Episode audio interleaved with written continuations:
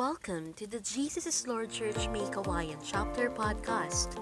Listen to the Word of God through anointed and remarkable preachings during worship and healing services.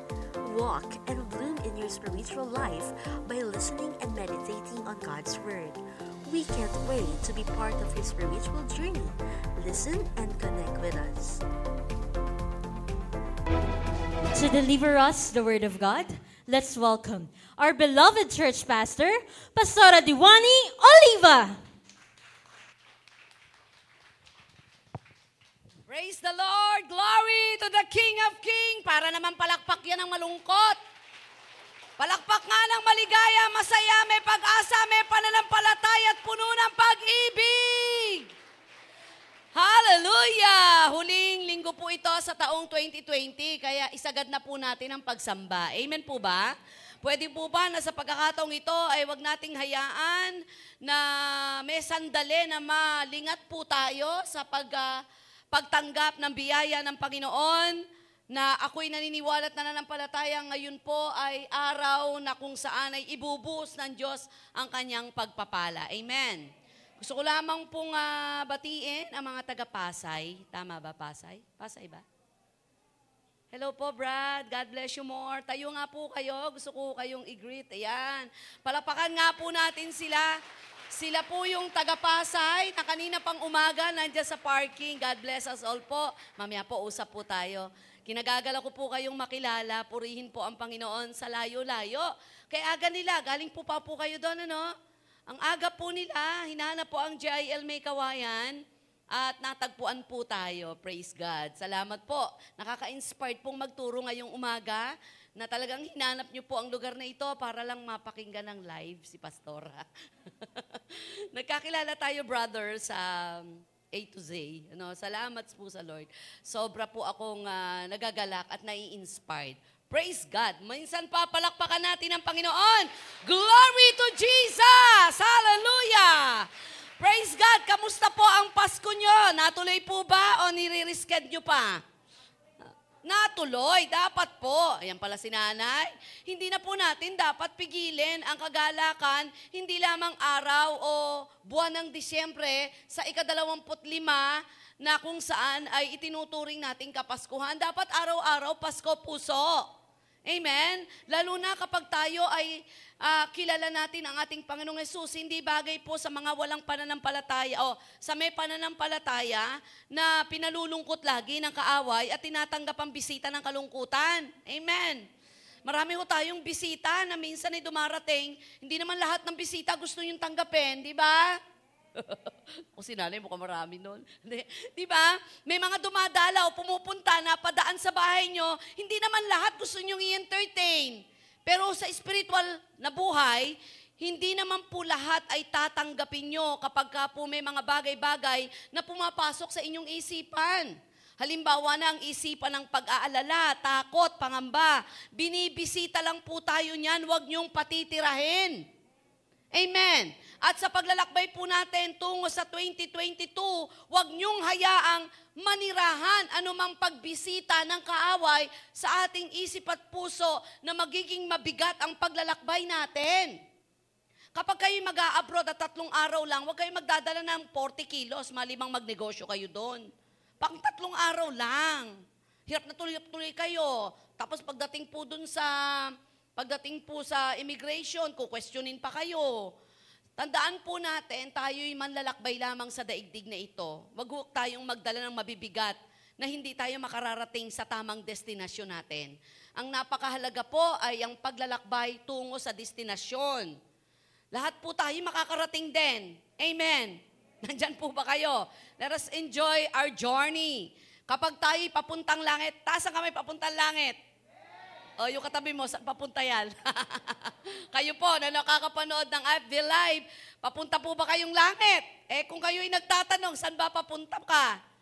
Ang waistline, ang waist, papuntang langit, ay walang iba, kundi pananampalataya. Amen. Nagiging mapa at na magdidikta sa'yo ay ang salita ng Diyos para magaang sa'yo na makapaglakbay papuntang eternity. Pagpupunta tayo ng eternity, ibaba ang lahat ng bagahe ng pag-alala, pagkabalisa, lahat ng uri ng kasalanan.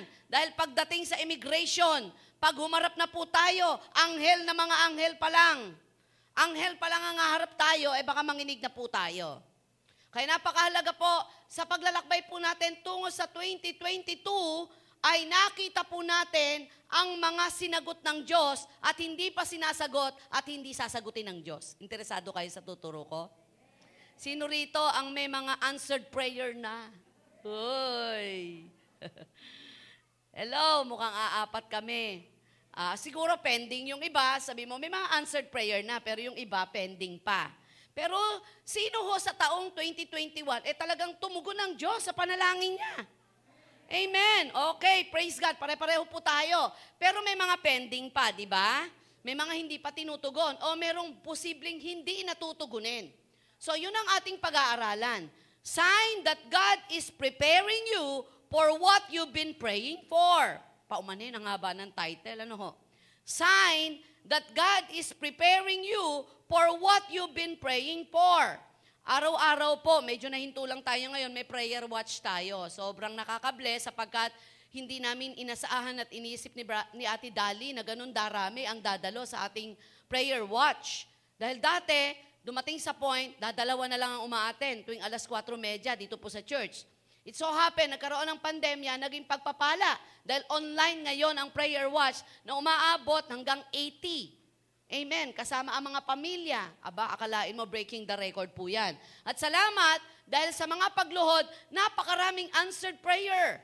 Gumaling sa lahat ng sakit karamdaman. Nagkaroon ng katagumpayan ng pamilya na ayos ang magugulong sandali ng kanyang buhay sa ating kapapapanalangin. Kaya ho lahat tayo intercessor. Hindi yung particular na ito lang ang intercessor. We are called to be an intercessor. Tayo po'y tinawag ng Diyos para mamagitan, manalangin, lumuhod upang patuloy na makita po natin ang masaganang pagtugon ng Diyos. So, a sign that God is preparing you for what you've been praying for. Psalms 141 verse 2, sabi rito, "Let my prayer stand before you like incense.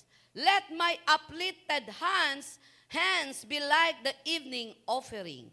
Subukan ko pong Tagalog sa awit 141 verse 1 and 2. Sa iyo, O Yahweh, ako'y dumadalangin. Sa aking pagtawag, ako sana'y dinggin. Ang aking dalangin sana'y tanggapin mo. Masarap na samyong handog na insenso, itong pagtaas ng mga kamay ko. Diyos pong bahala magpala sa pagbabasa ng kanyang buhay at banal na salita ng Diyos. Si Haring David po ito. Si Haring David ay nagsabing, "Let my prayers stand before you like incense, Lord.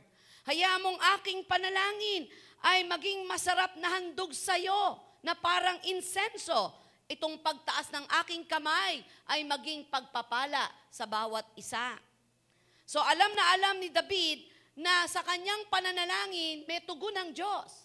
At naniniwala din ako na may mga panalangin na alam niya na hindi tutugon ng Diyos. Amen ho ba? Alam niya na kapag siya'y nanatili sa pagkakasala, kaya nga sabi niya, nung nagpe-pray na siya, hindi niya madama ang presence ng Lord, "Restore unto me the joy of salvation." Kaya napakahalaga na sa bawat luhod natin at pananalangin natin, alam nating may tugon ng Diyos, meron tayong hihintayin sa Diyos, at may mga pagkakataong hindi to tsak tutugunin ng Diyos. Sa taong ito, 2021, alam kong ang dami nating answered prayer. Amen? Maraming tugon ng Diyos. Akalain mo ba, pati mga hindi mo pinanalangin, binigay ng Diyos? Sino karanas dito, hindi naman pinanalangin, binigay ng Lord.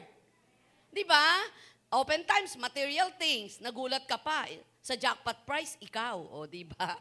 O, mga pangyayari na may mga tao na gustong-gusto mong makita, hindi mo na pinapanalangin, ninasa mo lang, nakita mo.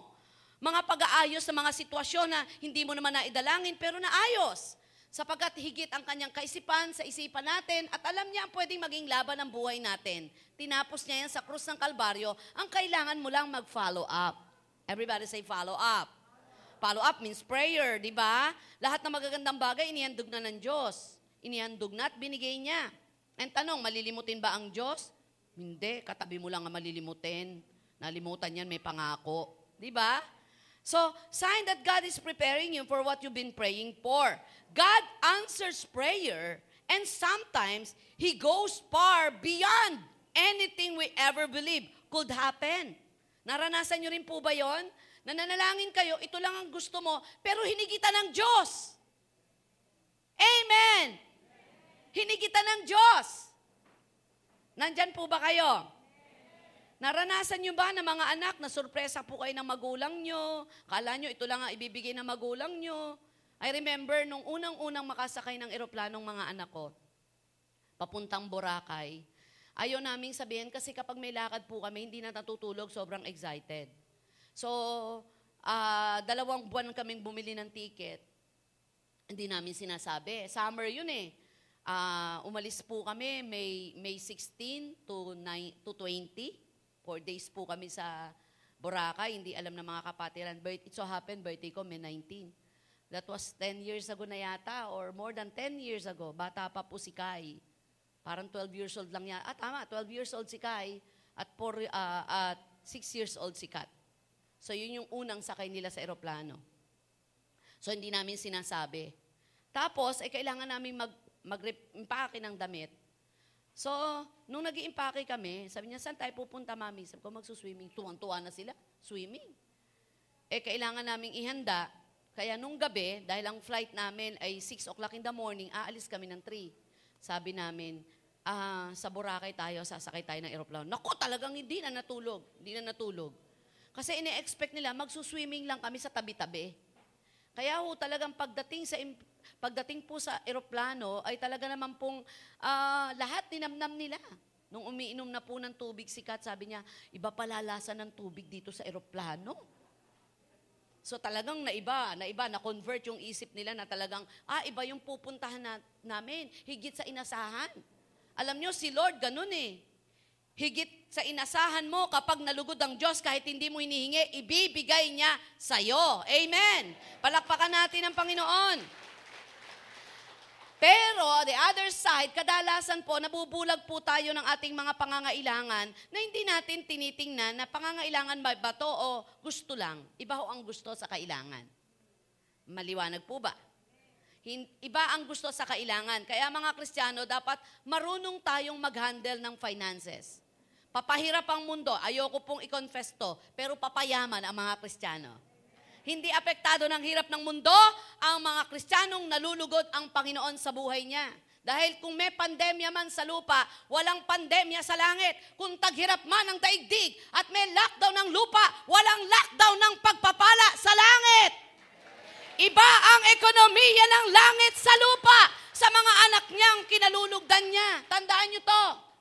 Hindi laging pantay-pantay ang pagpapala. Hinihigitan ng Diyos sa mga taong kinalulugdan niya. At malaking kinalaman ang ating buhay.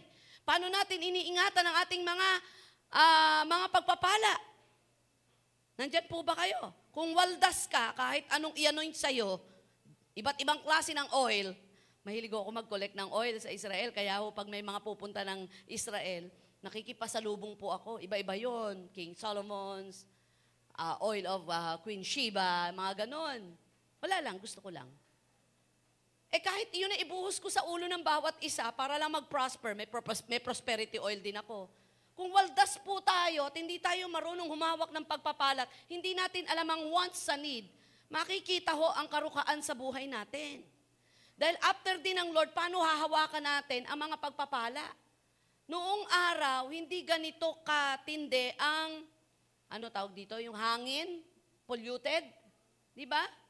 Ang polusyon. Napakasariwa ng hangin. Napakaraming magagandang tanawin. Pero dahil kapabayaan ng tao, hindi naging good steward ang tao, nagkakaroon ng sakit ang tao dahil na rin sa polusyon. Kaya nakakalungkot pong isipin, paano tayo nagiging mabuting katiwala? Naalala nyo sa Book of Luke, chapter 15, pasadahan ko lang, the Prodigal Son, hiningi niya ang kanyang mana. Ano nangyari? Waldas. Nung hiningi niya, sana man lang, eto ho kasi plano ko pa. Total ho, malaki na business natin. Gusto kong I live by my own. Gusto kong mag-business. Gusto kong magpatayo ng milk tea. Heto po, bla bla bla bla bla bla. Siguro sasabihin ng tatay niya, let me mentor you. Pero hindi. Ano ginawa niya? Sa kasagsagan po ng maraming naghihirap ng panahong yon, ay winaldas niya ang mga pagpapala. Kaya napunta siya sa kulungan ng baboy. Wala man pong literal na kulungan ng baboy sa mga nagwaldas ng mga pagpapala, nakakulong po tayo sa kulong ng pagkakautang at paghihirap ng loob. Nasisira ang dignidad at integridad ng Diyos sa buhay natin. Umpisa pa lang ko yan, medyo mabigat na po ba? Tapusin ko pa po ba? Namumutla ho kayo eh. Joke lang. This tells us that there's a danger in receiving a blessing before you're ready. Make sure you prepare. Kapag biningi mo sa Panginoon ang pagpapalat, binigay niya sa iyo, dapat handa ka. Are you ready? Yes. Dahil siguraduhin mo ang hinihingi mo. Seryoso ang Diyos pag nagbigay sa iyo. Amen. Yung mga anak ko, bago magkaroon ng cellphone niyan, merong edad. Eh ngayon, iba na. Kasi talagang ang bata po ngayon, didisiplinahin mo na lang. Amen po ba? Yung drummer po natin, nakala nyo ba, may mga nagturo dyan, bago turuan ni JM yan, natuto na ho yan, tsaka tinuruan ni JM. Bakit? Panunood lang po. Kaya dapat tayo mga magulang, laging nakabantay sa ating mga anak. Kasi iba na wisdom ng mga kabataan ngayon. 4 years old, umu-order na siya Shopee. Magugulat ka na lang. Nanghambalang sa gate mo ang mga order sa Lazada at Shopee. Bakit? Sanay nang mag-order. Kaya napakahalaga na tayo po, alam natin sa sarili natin ang tinatayuan natin. At paghingi natin ng pagpapala, alam po natin na ito po'y kailangan natin at hindi ang gusto lang.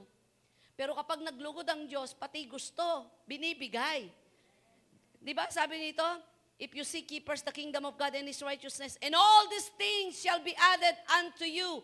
All these things. Wala sinabing all your needs. All these things. Sa lahat ng kalulugdan ng Diyos na inuuna lagi ang katwiran at kaharian ng Diyos. All these things. Everybody say all. Not only your needs, but wants. Mai-enjoy mo ang buhay. Kaya tagal-tagal na ng kalyo mo, nagtitiis ka na lang. So, bibigyan ka ni Lord ng pampatanggal ng kalyo, pampaplowless pa. Eh, hindi mo yun needs. Mas needs mo ang isang kabang bigas. Nandyan po ba kayo? O, binigyan ka ng isang kabang bigas, meron pampatanggal ng kalyo. O, diba ganun si Lord eh? Binabayaran na ngayon ng pampaganda eh. Hindi ka makapagpaganda. Dahil iniisip mo, 1 kilo. Naalala ko po si Pastora kayo eh. Mami, pagsha-shopping ko kayo, pero please lang, huwag kang hihingi ng kahit anong gamit sa bahay. Eh, tumatakbo na sa isip ko, kulang pa yung isang kaldero ko eh. Nababasa ng anak ko, basta regalo ko sa Pasko, please lang, huwag kang hihingi. Sabi ko, ang kumikinang sa isipan ko ay basong maganda. Ang tagal ko, di ako nagsasabi. 1 linggo na, mami, okay na, ano gusto mo? Tapos nung namimili na po kami, punta ho sa mga stall. Sabi ko, sige, ipili nyo na lang ako, ha? Kaya ho yung suit namin sila pumili. Ba't saan ka pupunta, mami? Sa kitchenware. Habang nandun ako, sabi ko, sana Lord, i-convict mo asawa, ang anak ko, ito bilin niya. Tumawag, mami, nasaan ka na? Nakapili na kami. But anyway, ang Diyos talaga, alam niya kung saan tayo pasasayahin, paliligayahin. After si Lord sa emotion natin. Kaya wag niyo sasabihin sa 2022, di baling walang pera, basta maligaya. Kayo na lang. Di baling walang bahay at lupa't naglalakad na lang papuntang simbahan, basta si Kristo'y nasa puso. Kayo na lang. Dahil ang kinikilala kong Diyos, basta si Kristo'y nasa puso at nagpatuloy, beyond your expectation, ibibigay niya kapag ikaw ay nakalugdan niya. O ngayon, paano malulugod si Lord? Iwasan po natin itong warning sign. Ano po? Warning sign. Beware of willful negligence.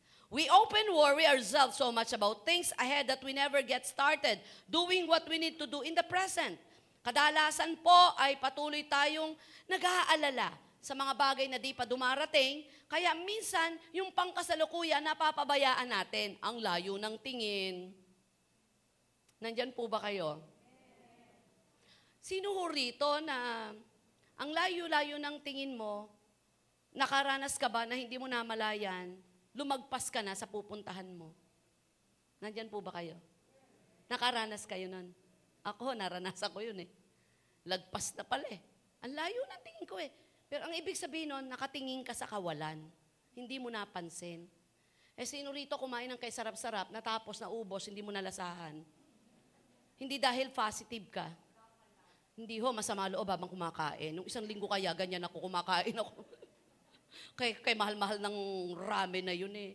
Nung binabayaran natin, sabi, ba't ganito kamahal tong ramen na to? Sabi ng anak ko, paano mo malalasan, mami, habang kumakain kay galit na galit ka? Huwag kayong kakain ng masarap na pagkain na galit kayo, nag-aalala kayo, malungkot kayo. Sayang ang babayaran nyo. Nandyan po ba kayo? Huwag kayong maglalakbay na wala ang takbo ng isip nyo sa lalakbay nyo. Sayang ang gasolina at effort nyo. Napakahirap pong mag-enjoy kapag marami tayong inaalala at iniisip na bagay-bagay. Kaya napapabayaan po natin ang mga bagay na dapat na pangkasalukuyan ay hinaharap po natin. Amen po ba kayo dyan? Sabi mo sa katabi mo, tinamaan ka doon. Proverbs 19.16 says, "He who keeps the commandment keeps his soul, but he who is careless of conduct will die." Number 2, double-mindedness. Ang hirap kayang kasama yung oo ngayon, miya-miya hindi.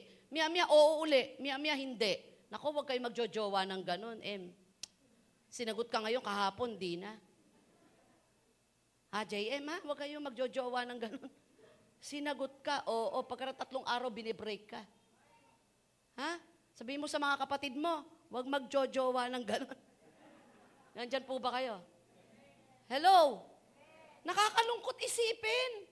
Napabago-bago isipan, ano ba gusto mo talaga? Kaya huminsan, purdoy ang pagpapala. Bakit? Sabi ni Lord, ano ba gusto mo? Hindi ako malituhing Diyos.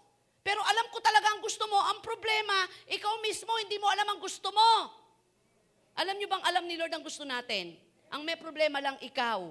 Some days you are motivated and sometimes you are motivated and sometimes you are not. Sometimes you are confident. Others, not so much. This is doubt and it is faith killer. Everybody say, faith killer. James 1:6 says, "But let him ask in faith with no doubting. With no doubting, for he doubts, it's like a wave of the sea tossed by the wind." Sino nakakakita na ng dagat? Kakaawa naman yung iba, walang dagat. Set mo nga, Kai, next week magdagat tayo lahat. Ba't magseset pa? O, di mag-google na lang kayo. I-google nyo ang pinakamaalong dagat. Brad, pag uwi mo, mag-google ka ng pinakamaalo na dagat. Pag nag-doubt ka, ikaw yun. Pabago-bagong isip. Palagay nyo, gusto nyo kasama yung ganon. Kain tayo, saan? Dito? Okay. Ay, wag na, dito na lang. Saan pa talaga, kuya? Mawawala yung excitement mo. Si Lord, excited, i-bless ka. Amen! Sino naniniwalang excited ang Lord na i-bless ka? O, yung mga magre-regalo, excited ba kayo magregalo? O, yung mga re-regaluhan, excited ba kayo? Huwag umasa, baka walang matanggap. Huwag tayo doon. Doon tayo sa letter A. Excited kang magregalo. Huwag doon sa, excited ako, ano kaya matatanggap ko? Kahapon po, nagmi-meeting ang CPC, hanggang magdamag na yan para sa programa mamaya. Sabi ng anak kong bunso, huwag kayo mag-expect, at huwag din kayo mananalangin. So, anak, anong relihiyon yan? Kasi mano, nagbulutan ng 500, wala akong inasahan eh. Mga katabi ko, nananalangin eh. Ako tumanggap. Sabi ng ate ko, mali yun, talagang si Lord, bibigyan ka kung pag gusto ka niyang bigyan. Pag di ka bibigyan, wala ka matatanggap. Si Lord, iba principle niya sa principle ng tao eh, di ba? Ang meron ay bibigyan pa, ang wala ay kukuhanan pa. Wala na nga, kukuhanan pa. Ang nasa konti niya ay kukunin pa. Pero minsan, pantay-pantay magpala ang Lord. Ang pumasok ng alas 3, pumasok ng alas 8 ng umaga, alas 5, iisa ang sweldo. Naalala niyo parabola? Pero meron ding sinabi ang Lord, kinalulugdan ko ang gusto kong kalugdan. Ang meron ay bibigyan pa. At ang konting nasa kanya ay kukunin pa. Sabi to, let him ask in faith with no doubting. Ang isa pong nagiging problema, double-mindedness. Sana 2022, alam mo gusto mo. Alam mo ang iluluhod mo. Alam mo ang hihilingin mo. Number 3, internal dialogue and low self-esteem creep up. When your life is led by God, you will frequently be challenged on your identity. Before we go after the things we want, we should be secure in who God created us to be. Good mental health requires knowing who we are and loving who we are. Ang problema po kasi, yung sobrang low self-esteem natin, sobrang baba ng tingin mo sa sarili mo. Kaya sobrang matatakutin ka. Pag naman sobrang babaw ng tingin mo sa sarili mo, sobrang yabang mo. Sobrang taas ng kumpiyansa mo. Normal lang. Yung mga magagaling at matatalino, huwag nyo masyado ipapalata. Pag pinalata nyo masyado, mayabang ka na. Amen o ba? Hayaan mong madiskubre ka na ang magdidiskubre sa'yo, Diyos. Huwag yung epal tayo ng epal, na kahit hindi na roll mo, niro-roll mo pa. Sabi mo sa katabi mo, ikaw yun. Ginigising ko lang kayo kasi mga ganun. Sige ho, mamaya tingnan nyo yung nasa ilalim ng upuan nyo ho. Huwag nyo aalisan yan. Bantayan yan. O, tingnan mo, may kumakapa ng ganun. Sabi nyo sa... But blessed is the one who trusts in the Lord, whose confidence is in Him. Internal dialogue and low self-esteem creep up. When your life is led by God, you will frequently be challenged on your identity. Good mental health requires knowing who we are and loving who we are. Kailangan kilala mo ang sarili mo na ipinakikilala ka ng Diyos that you are fearfully and wonderfully made by God. Siguro ho, nung nagsabok si Satanas ng sobrang pagkaawa sa sarili at saka insecure, sinaloko ho lahat. Totoo po yan. Yung nakikita nyo sa pulpito at sa telebisyon na kaya tapang-tapang at hindi nahihiya, Diyos lang po talaga ang gumagawa. Hanggang ngayon, nakikibaka ako doon. Ipanganak ka ba sa mahirap na lugar at ipanganak ka na ikaw ang bunso sa walong magkakapatid at menopausal baby ka, pagkatapos po ay hindi mo na malaya na ganun karami pa lang mga kapatid mo, nagsipag-asawa na tapos nagkikita lang kayo, parang huyu. Nakbastura ko na kung saan ay 18 years old na hindi tanggap ng tao. Sana nanonood ka, ma. Nag-asawa ako na hindi ako tanggap ng aking biyanan, pero ngayon, favorite ako. Oops, nanonood yun eh. Diba? Pinanganak ka na nga, nanamulat ka sa kahirapan ng buhay at may mga trato sa iyong hindi maganda, pagkatapos hanggang sa magsimba ka at maglingkod ka, natatrato ka pa ng ganon. Eh diba, bagsak nga pagtingin mo sa sarili mo, buti na lang kilala ko ang Diyos na tumawag sa akin at kilala ko ang Diyos ay Diyos na nagpapala. Kapag kilala mo ang Diyos na tumawag sa iyo, ibagsak ka man ng tao, hiyain ka man ng tao, pababain man ng tao ang tingin sa'yo, mataas pa rin ang tingin mo sa Diyos at alam mong mag-e-exist ka sa daigdig na ito. 33 years in service for the glory of God and all the glory ay sa Diyos. Kung wala ang Diyos sa buhay ko, matagal ko nang iniwan ang pulputong ito. Pero salamat. It's not by might nor by power but by the Spirit of the living God. Pag mag-a-apply ng trabaho mga Kristiyano, kailangan tatag ng kalooban, tapang na kay Kristo pero punong-puno ng kapakumbabaan at mag-aral mabuti para matanggap sa trabaho. Ako, ang mentor ko dyan sa mga YA na yan, be a giver kapag ka kayo sumusweldo na. Bless nyo mga magulang nyo. Bless nyo church. Ganun po ako ka-bold sa kanila. I-bless nyo magulang nyo, bless nyo church. Tinitiyak ko sa inyo, hindi tatagal, lagi kayong promoted. Uutusan ng Diyos ang boss nyo na i-promote kayo kahit mainit ang ulo sa inyo. Kasi walang makapipigil sa kamay ng Diyos kapag gusto kang pagpalain. Hadlangan man ng ilang demonyo sa imperno kapag ang pagpapalay para sa'yo, walang magiging hadlang para sa biyayang yon. Amen! Palakpakan natin ang Lord. Resistance to address things that stand out are growth. We need spiritual strength and maturity to take these things on. Refusing to confront our issues will disqualify us from many of our heart's desire. How can we hold on to the Lord's blessing when we are broken? When we are broken, we need spiritual strength para ma-resist po natin ang mga bagay na dinadala po sa atin para hindi tayo lumago sa pananampalataya. Dapat ang Kristiyano sa pagtagal lumalago, hindi lumalabo. Kung kailan matagal ng Kristiyano, yung naging matampuhin. Sabagay, may kasama yung edad din, no? So ba yun, ay? Pagka may edad na, matampuhin? Oo. Kaya gusto kita dyan, lagi kang mabuhay kang na matagal, ma. Praise God. Palapakan natin si nanay. Naglalakad lang yan mula po doon, malapit sa bahay namin. Makikita ko na alas 11:30 ng tanghali, namamalengke. Nanay, baka pwede agahan mo, pamamalengke mo. No, nangialam pa, no? Finally, be strong in the Lord and in the strength of His might. Ephesians chapter 6, verse 10. Palakas ka, kapatid, sa piling ng Diyos. Patatag ka, kapatid. Magpakatatag tayo sa pananampalataya sa Diyos. Dahil ang buhay puno ng labanan na hindi mo inaasahan kung sinong makakalaban mo. At ang kalaban mo ay hindi tao, may sanib lang. Minsan social media, di ba? Gagamitin ang social media para masira ang mood mo. Ibabash ka. Eh noong pa man yun, wala pa namang Instagram, walang Twitter, walang Facebook.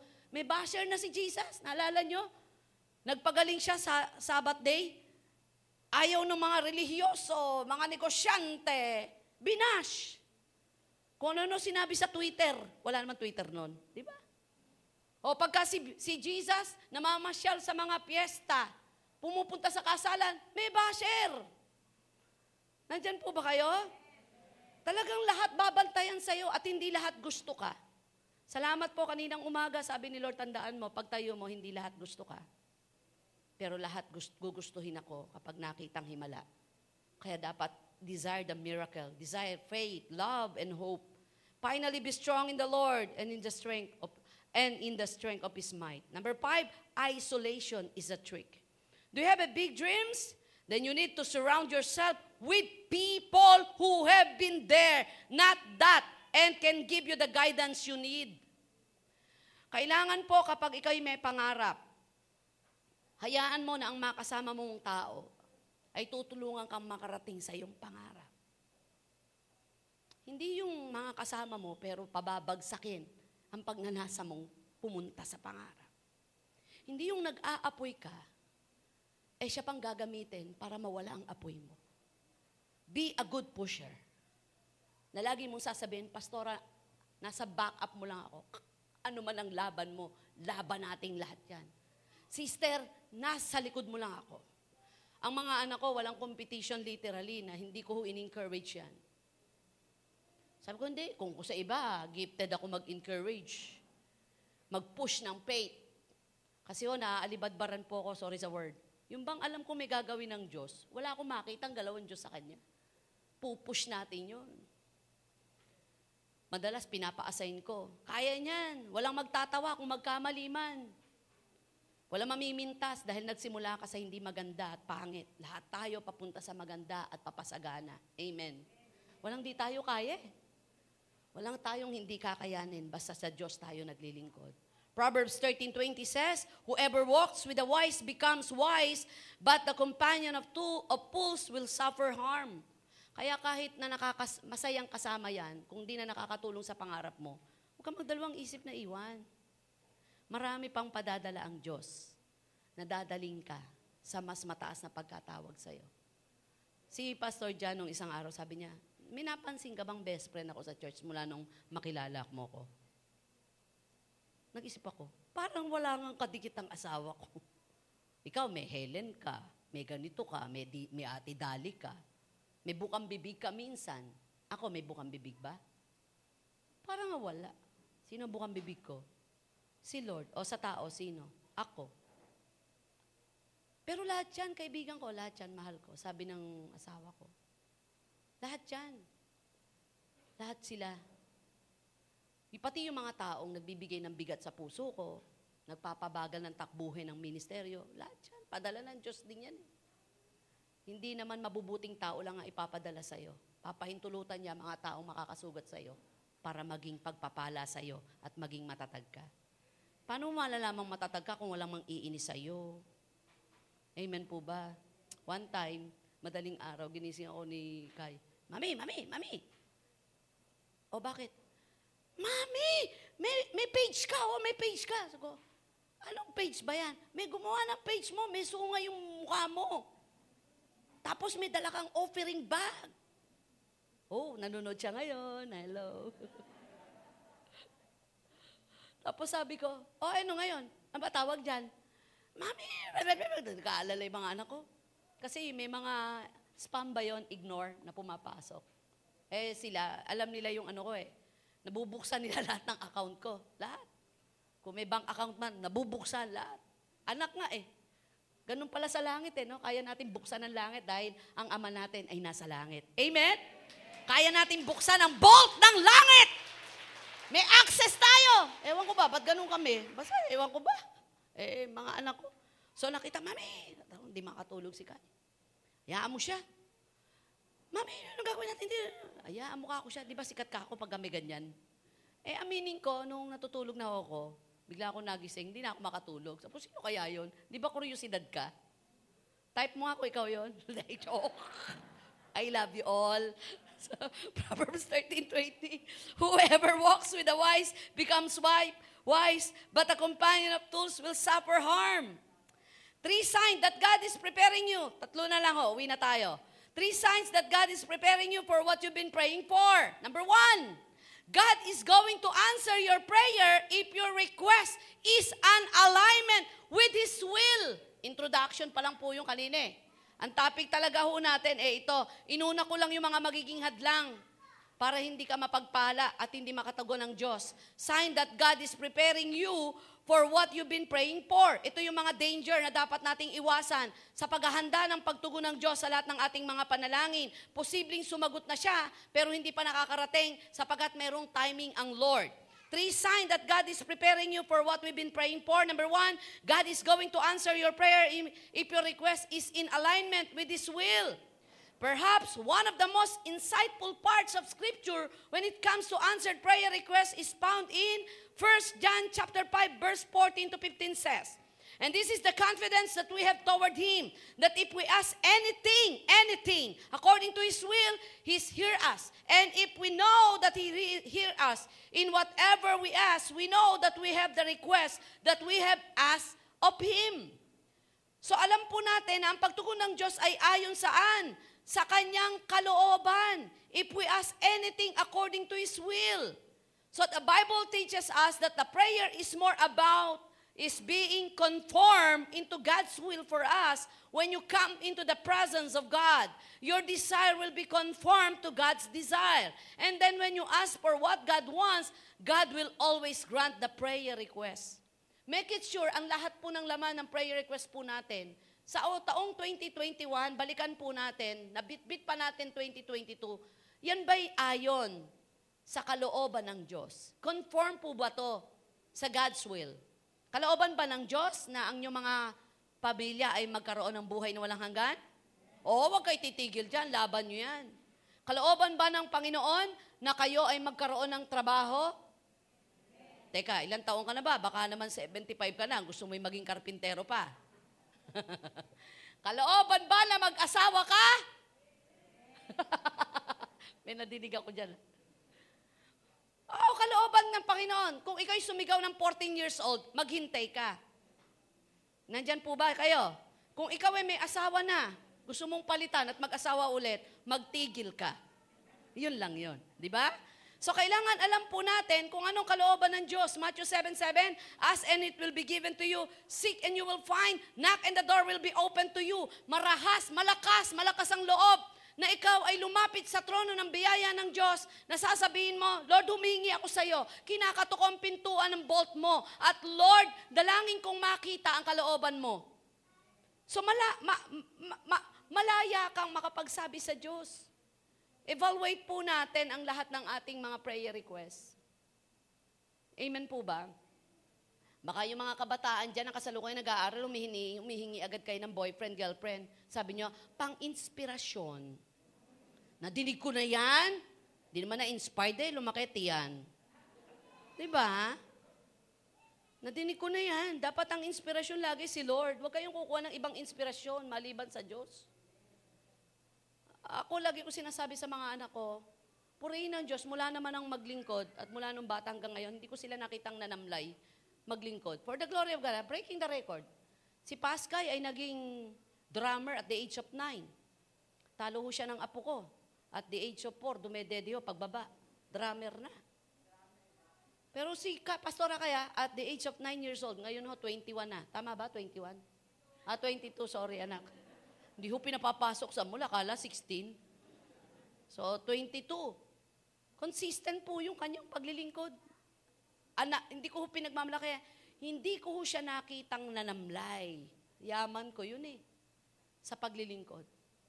Pati yung mga anak ko. Siguro for the glory of God, ay surrounded sila ng mga taong may maiinit na pananampalataya. Pagsubok, dumaan din po.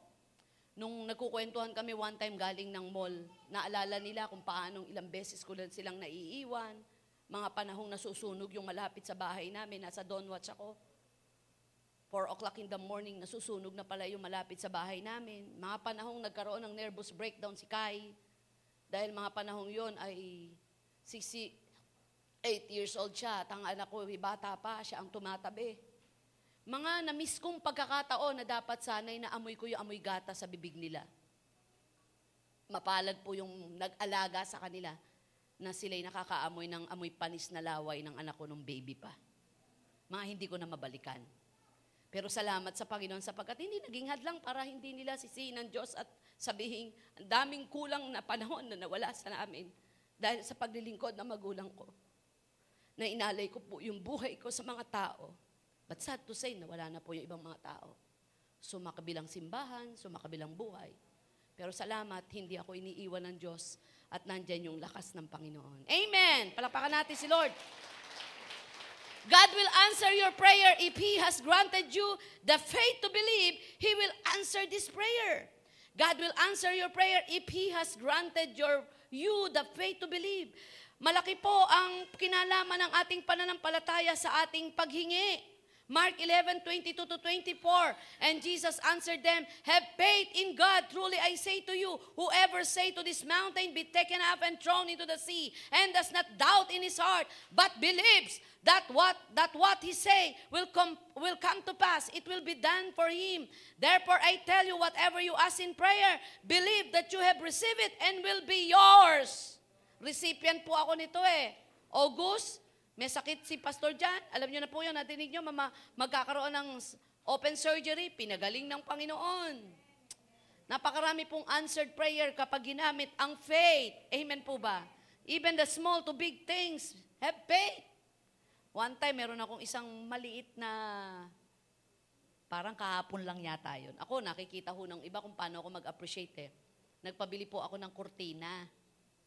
Nagtanong pa ako, lakas ng loob ko, magkano? Talagang babayaran ko Kaya lang maghintay siya. Sabi niya, "Pas, hindi na po. Kasi may naglabgi po sa atin during the, ano nga yun? Food assistance." So sa mga nabigyan ng food assistance, nag-contribution sila para kay Ati Lot. Si Ati Lot naman, pinasa sa akin yung love gift.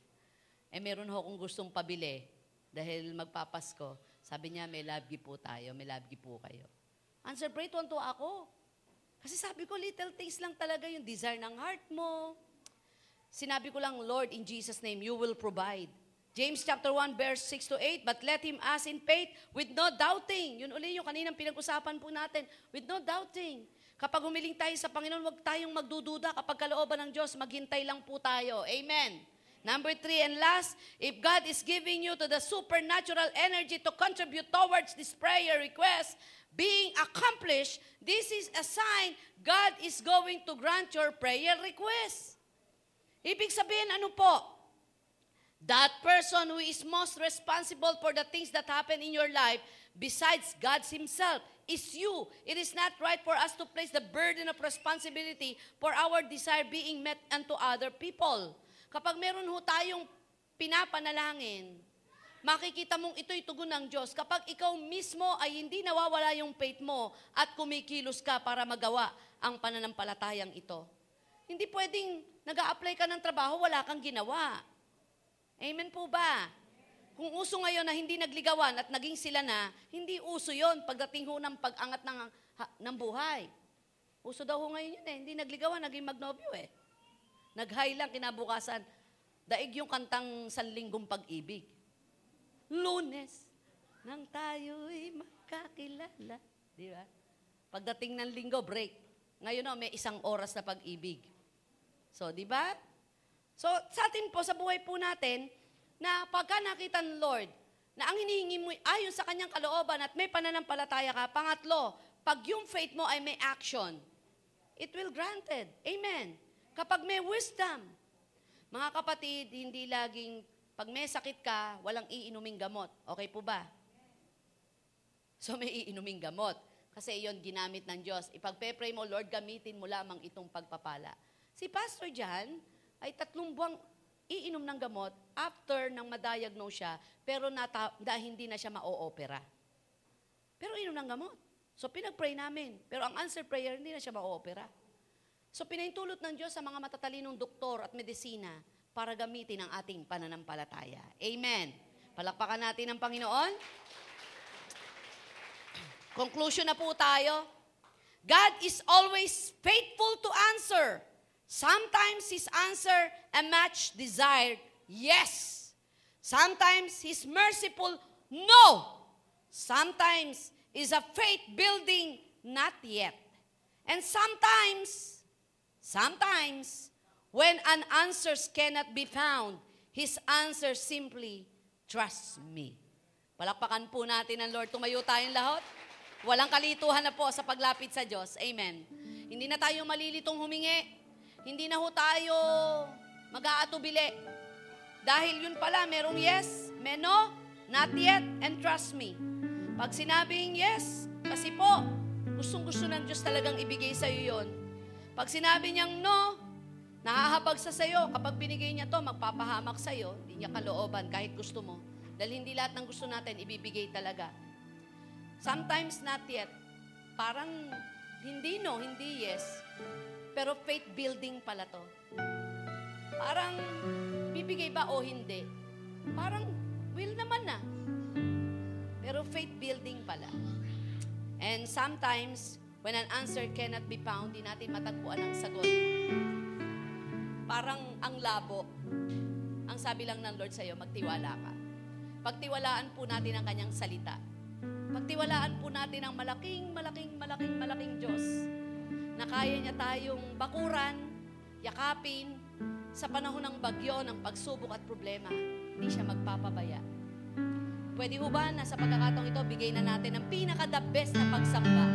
Sa huling linggo ng taong 2021, maging makasaysayan ang pagtaas ng iyong kamay, ang pag-awit ng bawat liriko, ang pagpikit at pagnamnam ng mga sandaling sasambay natin ng Diyos.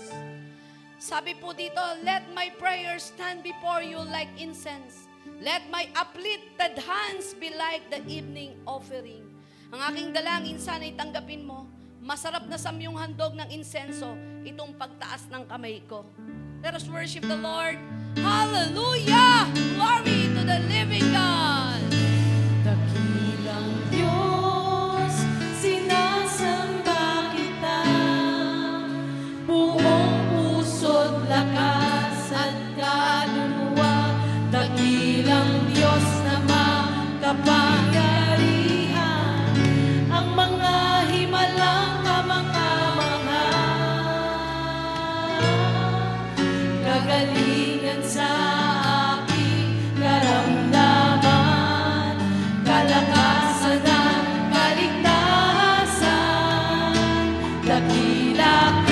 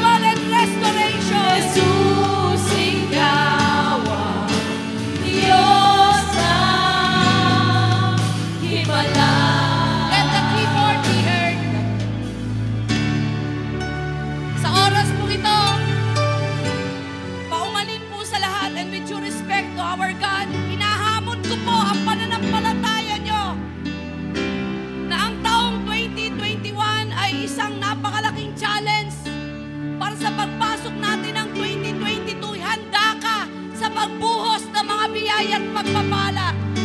Dahil hindi ibibigay ng Diyos ang biyaya kung di ka handa. Are you ready to receive it? Right now, practice your faith. Exercise your faith. That God is a miracle working God! Come on!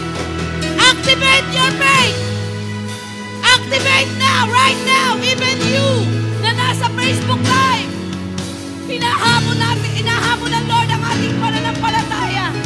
Activate your faith. God is a miracle working God. He has done greater things. Rabakanda rabakaya rabababakia rababahanda rababahay. Hallelujah!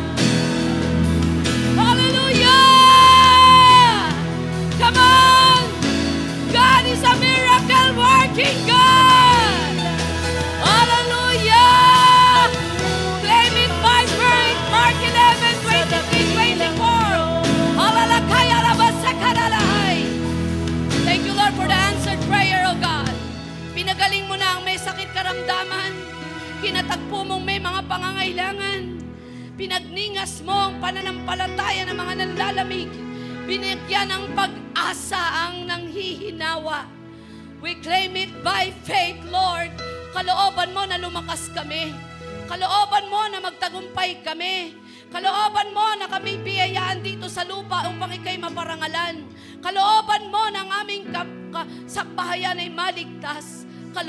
mo ang malusog na pangangatawan.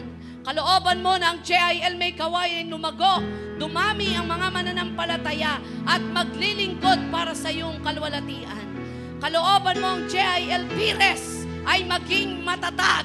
Ano man ang hamon ng kaaway, ano man ang gawa ng kadiliman, ay di makapamamayani sapagkat nakatakda ang paglago ng JIL Pires may kawayan.